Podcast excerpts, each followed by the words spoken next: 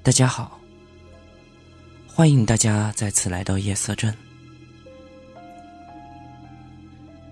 今天的节目，我们继续来讲湛江鬼话梦游。高中的时候，学校的住宿条件不是很好，10个男生要挤一间小宿舍，人住多了，而作息时间又不一致，所以肯定会相互影响。再加上我们宿舍楼前就是一个运动场，精力过剩的男生下了晚自习，都喜欢偷偷地打一会儿篮球，然后再回到宿舍里洗澡，准备休息。于是，每天都要到12点多，宿舍断电关灯，才能够真正安静下来。而我们宿舍，大才是最后一个睡的。他是一个体育特长生，人长得5大3粗，而且功课不好，但是特别喜欢打篮球，所以每天都是大家睡下了，他才汗水淋漓地回来，然后点着蜡烛去洗澡。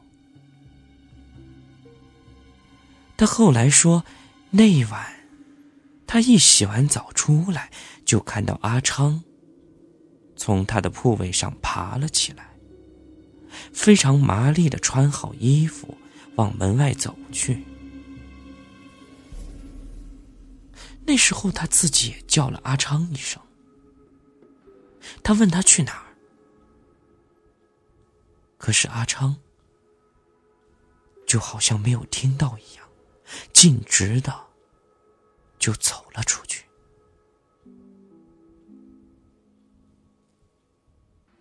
大才觉得很奇怪，于是就跑出了走廊，目送着阿昌慢慢的走下了楼梯，然后又慢慢的走过了篮球场，一直到了大运动场的跑道上。然后他又开始慢慢地跑起步来。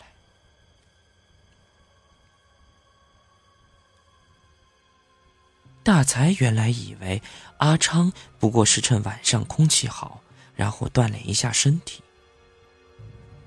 而在宿舍关灯前，也确实有很多的学生在操场上跑步，可是从来没有人可以在关灯以后到黑咕隆咚的操场去跑步呀。于是他想了想，觉得不对路，跑回宿舍一声大喊。这个时候大家都醒了，然后马上拥到了走廊上，而阿昌穿着最普通的绿色校服，在空无一人的运动场跑道上一圈儿一圈儿地跑着。我们看不清他的脸，只能看到一点的绿色，在黑夜里忽隐忽现。而那天晚上的风很大，吹得操场边的梧桐树沙沙地响着，那操场边半人高的草像波浪一样的起伏，那景实在是让人感觉有一点恐怖。我们一声不出地看着阿昌跑完了第3圈，然后他又迈着同样的步幅，慢慢的穿过了篮球场，然后慢慢的又跑了回来。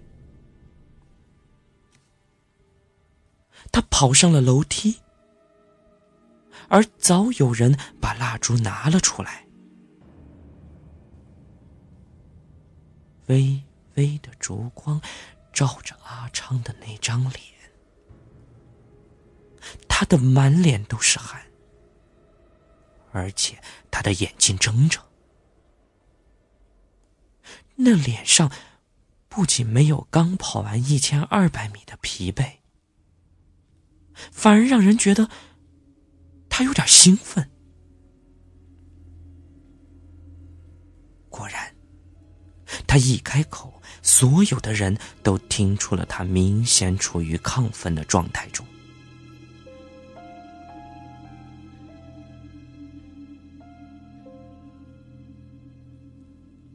快看呐，快看呐，那里有好多人呐！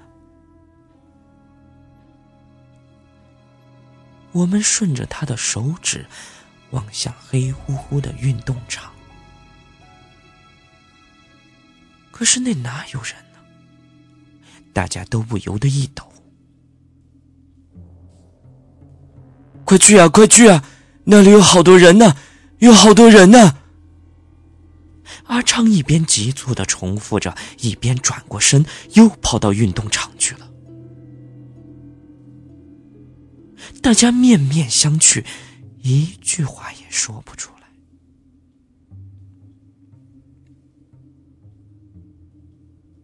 看着阿昌又在操场开始慢跑，所有人的心中都感到了一股越来越压抑的气氛。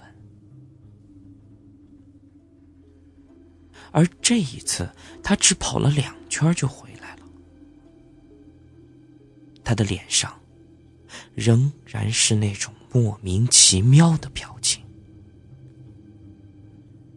他看到了我们，然后又重复了刚刚说过的那句话：快去啊，快去啊，那里有好多人呢，有好多人呢。然后他又准备跑开去。这个时候，是大才最早醒悟过来，一把把他抱住，然后轻声地哄着他说：不去了，夜了，回宿舍睡觉吧，啊，别去了。而这一次，阿昌也没有再挣扎，他非常听话地跟着大才就回到了宿舍，然后慢慢地就躺了下来。我们回到了房间，连大气儿也不敢出，都轻手轻脚的慢慢的躺下，生怕刺激到阿昌去看满操场的人。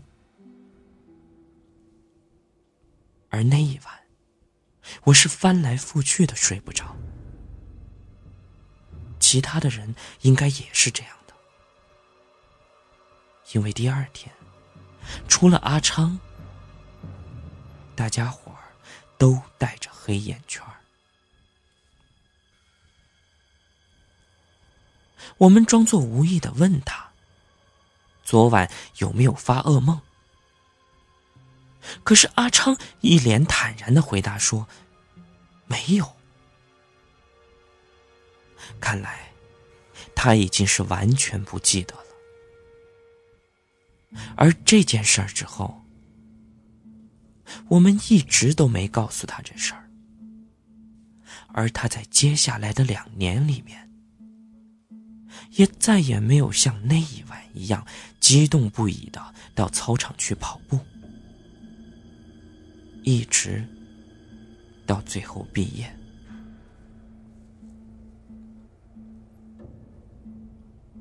经过了那一次事儿以后，我们曾经开玩笑地问过学校年龄最大的教务主任，那体育场的前身有什么渊源？他告诉我们那里以前是农田，而不是大家猜测的刑场或者是日战期的杀害中国同胞的万人坑。我们最后唯一知道的不过是在运动场的东面，学校的游泳池里曾经溺死过一个师兄。这样，那阿昌看到的满运动场的人是从哪儿来的呢？这究竟是阿昌有梦游症，还是灵魂选择了他来传递某种信息？而这一切随着年岁的推移，也许将成为永远都解不开的谜。